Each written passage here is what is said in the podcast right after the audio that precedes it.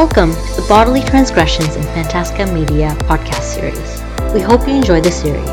If you have any questions or comments, we invite you to attend the Digital Symposium, which will take place on 12th November 2022 via Zoom. The event will be free, or drop us a line on our Discord server. Details are in the podcast information or can be found at fantastikajournal.com under CFB's events and news. That's Fantastika with a K.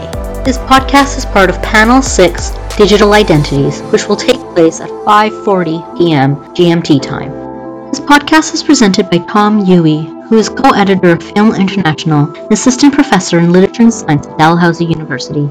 He is the author of Gissing Shakespeare: The Life of Writing, George Gissing, the co-author of The Worlds of Ernest Cline's Ready Player One, and the editor of George Gissing: The Private Papers of Henry Ryecroft. Ue has earned the prestigious Frederick Banting Postdoctoral Fellowship and 2022 Dalhousie University President's Research Excellence Award for Emerging Investigators. He's an honorary research associate at University College London.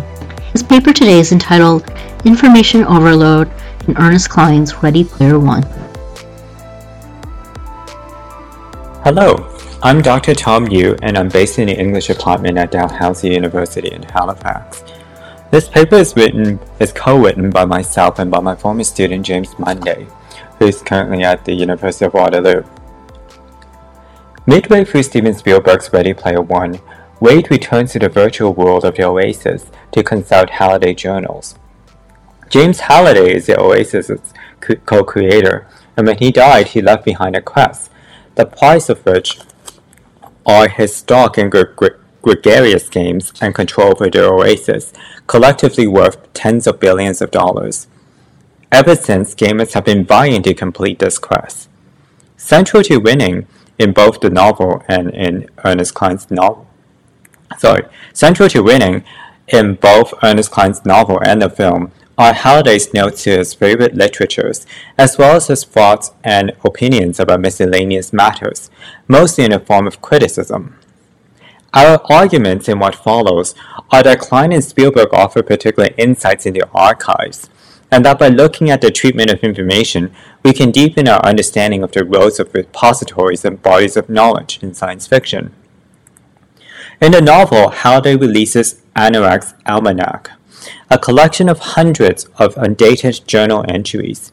Most of the entries were his stream of consciousness observations on various classic video games, science fiction and fantasy novels, movies, comic books, and 80s pop culture, mixed with humorous diatribes denouncing everything from organized religion to diet soda.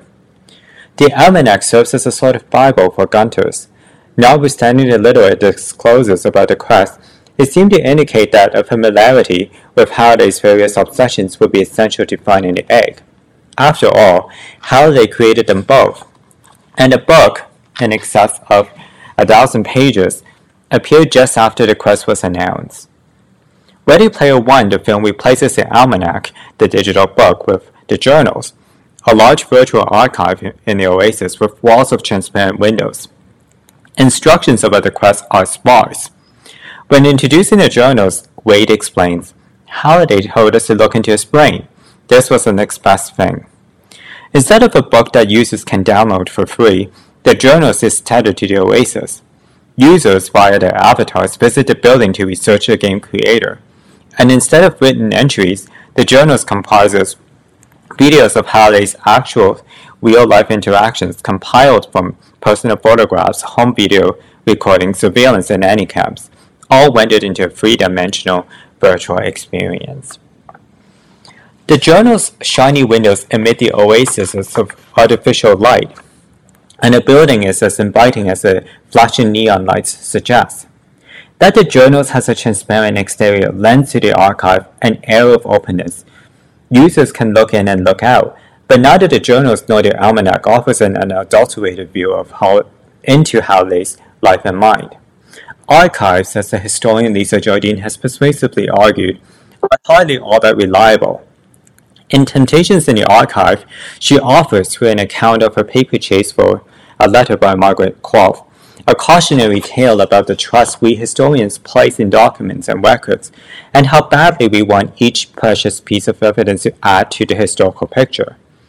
Her account reveals an essential uncertainty which underlies and ultimately gives purpose to archival research in the humanities, in spite of the reassuring materiality of the hundreds of years old piece of paper we hold in our hand. Margaret Quel's intercepted letter ultimately disappoints Jardine, but her more substantial arguments are about how its contents square uneasily with the narrative that contemporary scholars are telling, and how Margaret Ann Everett Green, the Victorian archivist who is our point of access to it and to so many records, is biased.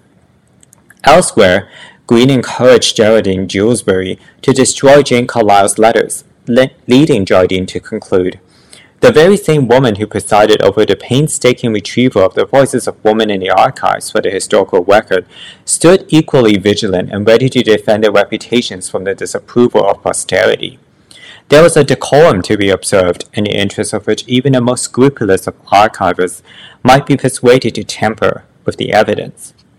We do well, as Jardine suggests, to be weary of evidence and of the archivists on whose shoulders we stand. Jardine's findings can usefully be applied to a reading of science fiction. In Star Wars Episode 2 Attack of the Clones, for example, Obi-Wan Kenobi recovers a poisonous drug from Padme's attempted murderer, and yet he can find no record of it in the analysis archives.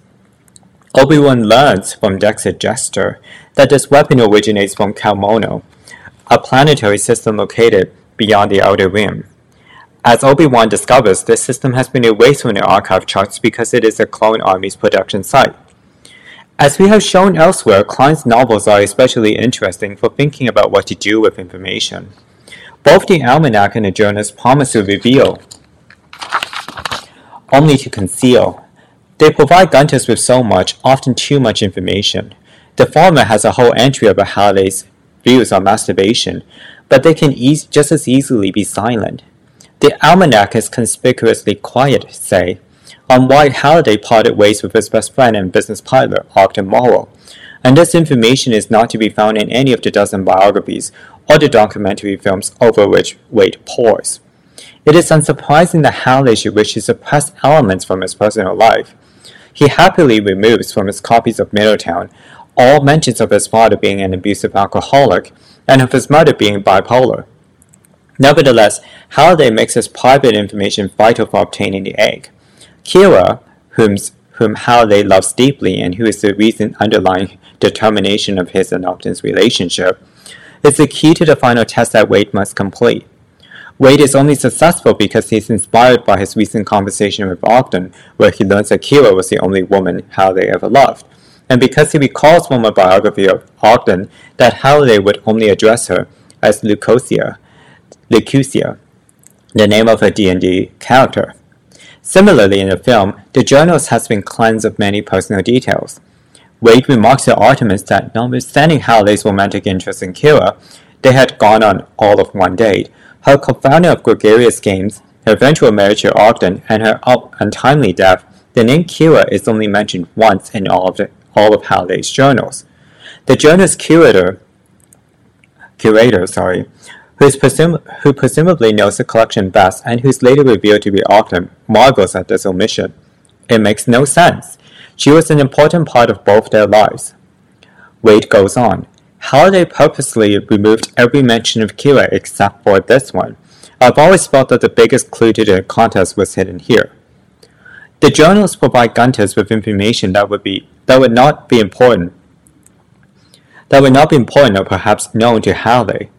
By nature of his entries being ex- assembled from different video sources taping Halliday's life, it shows details he does not notice, or in some cases even see. We cannot always notice every detail of every incident that occurs in our everyday lives. When Wade visits our journals to watch footage of the 2029 Gregarious Games office party, for example, the cleaners in the background are perfectly visible to Wade. Halliday's focus, however, is directed to the, to the table he's cleaning, as well as his conversation with Ogden, which centers on Ogden's reservations about the Oasis and the end of his involvement in gregarious games. Halliday's intense focus can be seen as a kind of defense mechanism. He's avoiding this confrontation with Ogden. Very clearly, Halliday values this memory, or else it would not be in the journals at all. And this episode also proves important in the hunt. But more significant to our arguments, it contains a wealth of information, and indeed an excess of information, that would make us overlook the, sim- the single important line. Why can't we go backwards for once? The journals also contain an archive of every film, game, book, and television program Halliday ever saw. Later, the High Five is presented with the opportunity to experience any of the films that Halliday could have seen on his date with Kira. That the archive keeps track of every film that he has ever seen, organizes it by the week and the year that he did, and notes the number of times he has seen it, does not mean that he can or would want to know all this information offhand. Moreover, Halliday cannot possibly have found meaningful or wish to recall every single film he has ever seen. Only a handful of references are needed to complete the icon, and it behoves the player to read Halliday's mind and to guess at what was important for him when he created a particular part of the quest. Amidst this surplus of information, we do well to dwell on Ogden, who knows Halliday best. Ogden is mostly an impartial observer watching from the sidelines in a novel. He has agreed to protect the spirit and integrity of the contest and to intervene if it ever became necessary, which he does when he offers sanctuary to the High Five. Conversely, Ogden is often very meddlesome, if passively so in the film. In both of Halliday's sorry, in both of Wade's visits to the journal, the curator deters him with sarcasm. He recognizes Wade and asks in the first visit, and will and how will you eat up my valuable search time today? Despite there being no other patron, and debates with him about the archive's contents. He does not, in fact, help to navigate the excessive information contain, contained in the journals, and Wade must do so on his own. Ogden cannot, of course, be in control of the curator all the time, nor can he assist every gunter who visits the journals. However, it is Ogden himself who verifies Wade's claim that Kira is not sorry, it's only ever mentioned in the journals once, it is un- understandable that he should feel surprised. He was an active participant in key episodes in Halliday's life, and yet Wade knows what is in the archive and the details of what happened better than he does.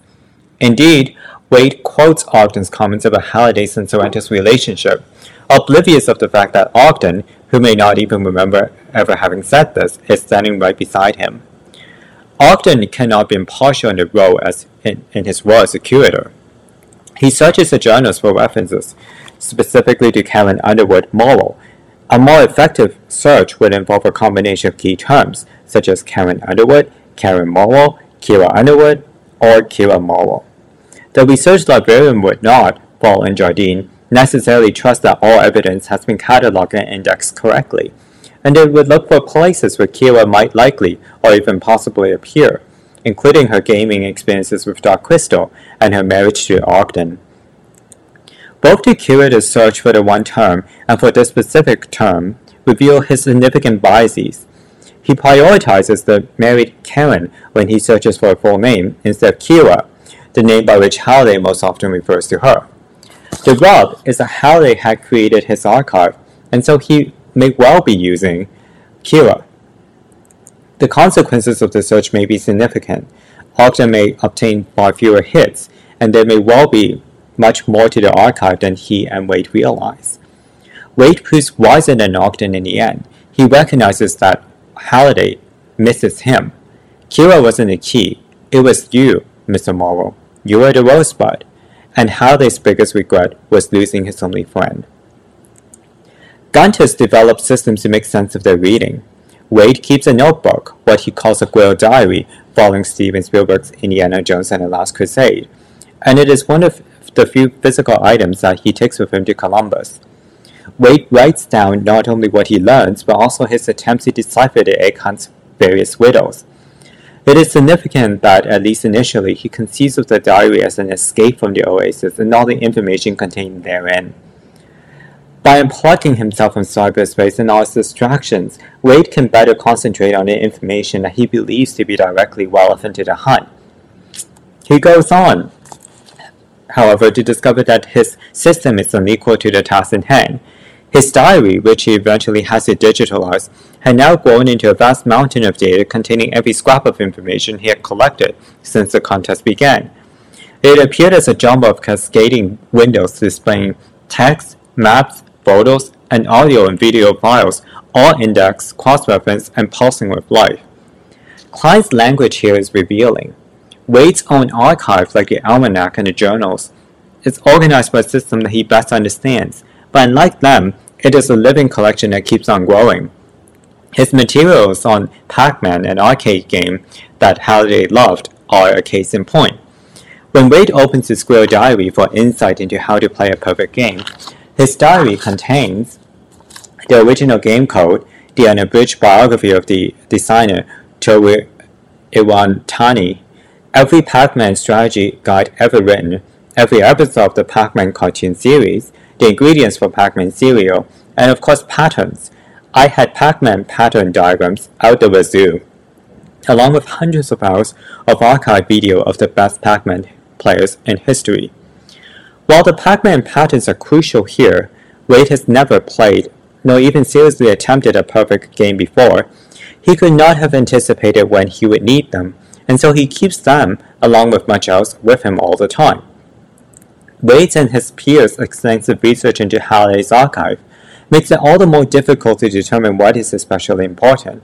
If anything can be relevant, then it stands to reason that one ought to have notes about everything. We would go further. The whole purpose of Wade's diary is to keep relevant information handy, and yet at the rate in which, this, in which his personal archives are growing, there would be little difference between looking at Pac-Man on Google and in Wade's diary.